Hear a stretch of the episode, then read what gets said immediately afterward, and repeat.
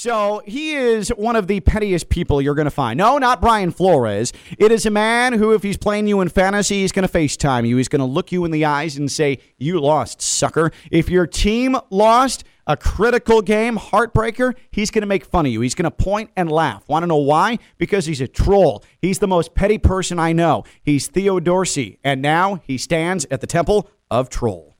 Congregation, it's time to hear the good word. He prays for your sports pain, roasts you, then rejoices and preaches pettiness. Theo Dorsey is in his bully pulpit in the temple of troll. Man, oh man, you thought it was going to be easy, right? Right? So you want to force your way out of my hometown, Uh-oh. my city, Houston, Texas.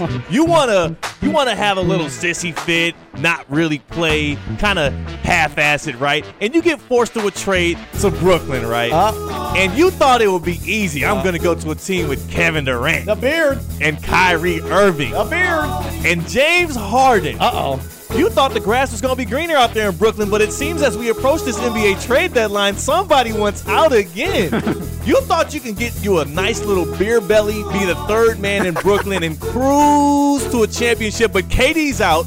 Kyrie Irving doesn't want to get the, the vaccine, so he's only here for what, you know, half the time, and now it's all on your shoulders again. You thought it was over with with that when you left Houston, but now you want to get traded on Thursday just like everybody else. You are soft you are somebody literally. who should literally soft to the touch like the Pillsbury Doughboy, and you chunky southpaw. You're making all us left-handers look bad because now you want to force your way out again and go to Philly where you probably cry and leave them too. Ooh. James Harden, you should have never left Houston. We loved you. We took care of you, and so many people are not getting their college education paid because you're not in the Houston strip clubs anymore. James Harden, come back to Houston, baby.